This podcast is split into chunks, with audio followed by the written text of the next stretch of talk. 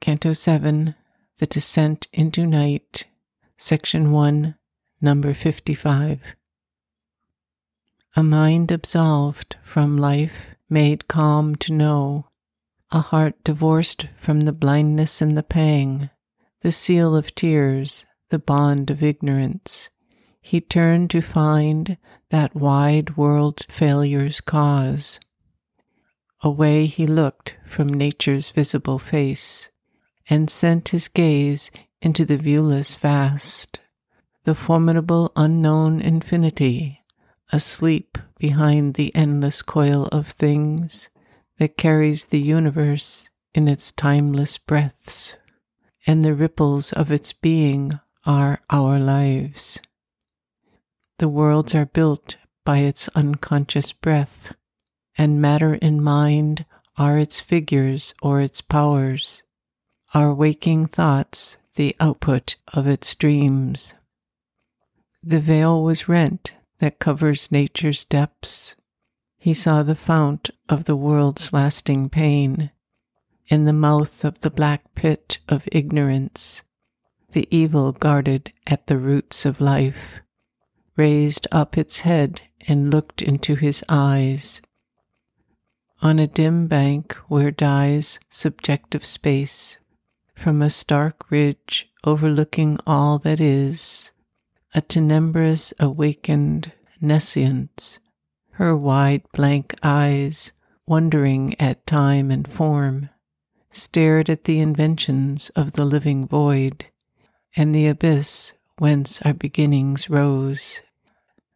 Behind appeared a gray carved mask of night, watching the birth of all created things, a hidden prescience conscious of its force, a vague and lurking presence everywhere, a contrary doom that threatens all things made, a death figuring as the dark seed of life, seemed to engender and to slay the world.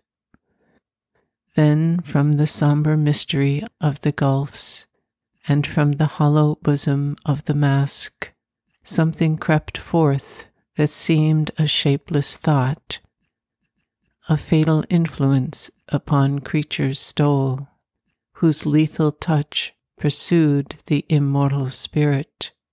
On life was laid the haunting figure of death, and overcast with error, grief, and pain, the soul's native will for truth and joy and light. A deformation coiled that claimed to be the being's very turn, nature's true drive.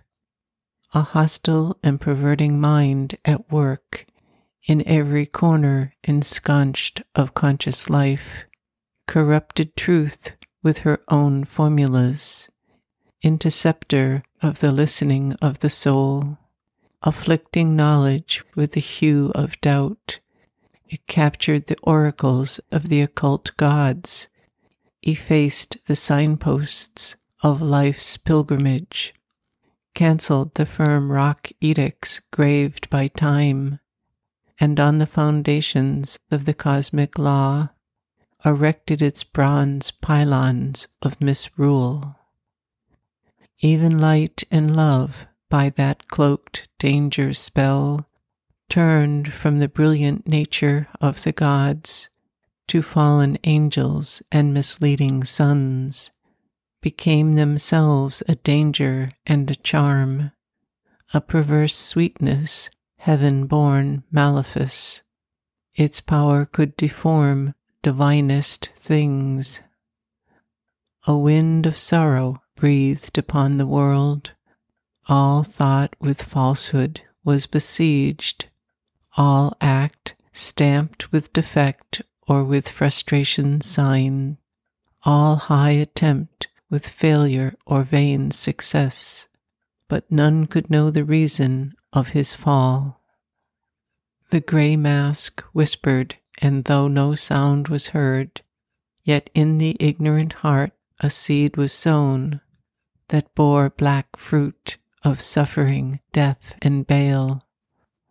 out of the chill steps of a bleak unseen, invisible, wearing the night's gray mask, arrived the shadowy, dreadful messengers, invaders from a dangerous world of power, ambassadors of evil's absolute. In silence the inaudible voices spoke, hands that none saw planted the fatal grain. No form was seen, yet the dire work was done. An iron decree in crooked uncles written imposed a law of sin and adverse fate. Life looked at him with changed and somber eyes. Her beauty he saw in the yearning heart in things, that with a little happiness is content, answering to a small ray of truth or love. He saw her gold sunlight and her far blue sky, her green of leaves and hue and scent of flowers, and the charm of children and the love of friends, and the beauty of woman and kindly hearts of men, but saw too the dreadful powers that drive her moods and the anguish she has strewn upon her ways, fate waiting on the unseen steps of men, and her evil and sorrow and last gift of death. A breath of disillusion and decadence, corrupting, watched for life's maturity, and made to rot the full grain of the soul, progress became a purveyor of death. A world that clung to the law of a slain light, cherished the putrid corpses of dead truths, hailed twisted forms as things free, new and true. Beauty from ugliness and evil drank, feeling themselves guests at a banquet of the gods, and tasted corruption like a high-spiced food. A darkness settled on the heavy air. It hunted the bright smile from nature's lips and slew the native confidence in her heart and put fear's crooked look into her eyes. The lust that warps the spirit's natural good, replaced by a manufactured virtue and vice, the frank spontaneous impulse of the soul, afflicting nature with the dual's lie, their twin values wedded a forbidden zest, made evil a relief from spurious good, the ego battened on righteousness and sin, and each became an instrument of hell. In rejected heaps by a monotonous road, the old simple delights were left to lie on the wasteland of life's descent to night.